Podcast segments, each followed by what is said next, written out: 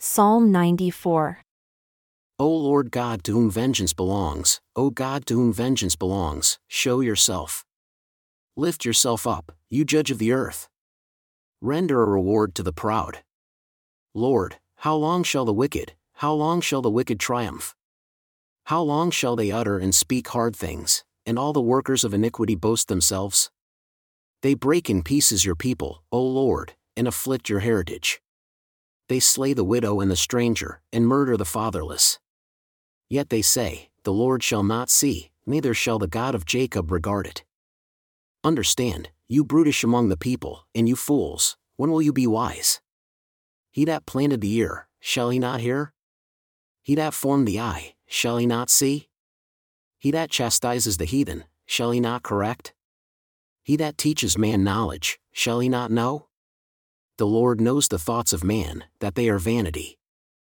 Blessed is the man whom you chasten, O Lord, and teach him out of your law, that you may give him rest from the days of adversity until the pit be dug for the wicked.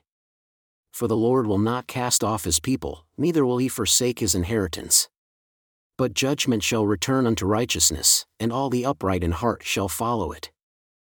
Who will rise up for me against the evildoers? Or who will stand up for me against the workers of iniquity? Unless the Lord had been my help, my soul would have almost dwelled in silence. When I said, My foot slips, your mercy, O Lord, held me up. In the multitude of my thoughts within me, your comforts delight my soul. Shall the throne of iniquity have fellowship with you, which frames mischief by a law? They gather themselves together against the soul of the righteous and condemn the innocent blood. But the Lord is my defense, and my God is the rock of my refuge and he shall bring upon them their own iniquity and shall cut them off in their own wickedness.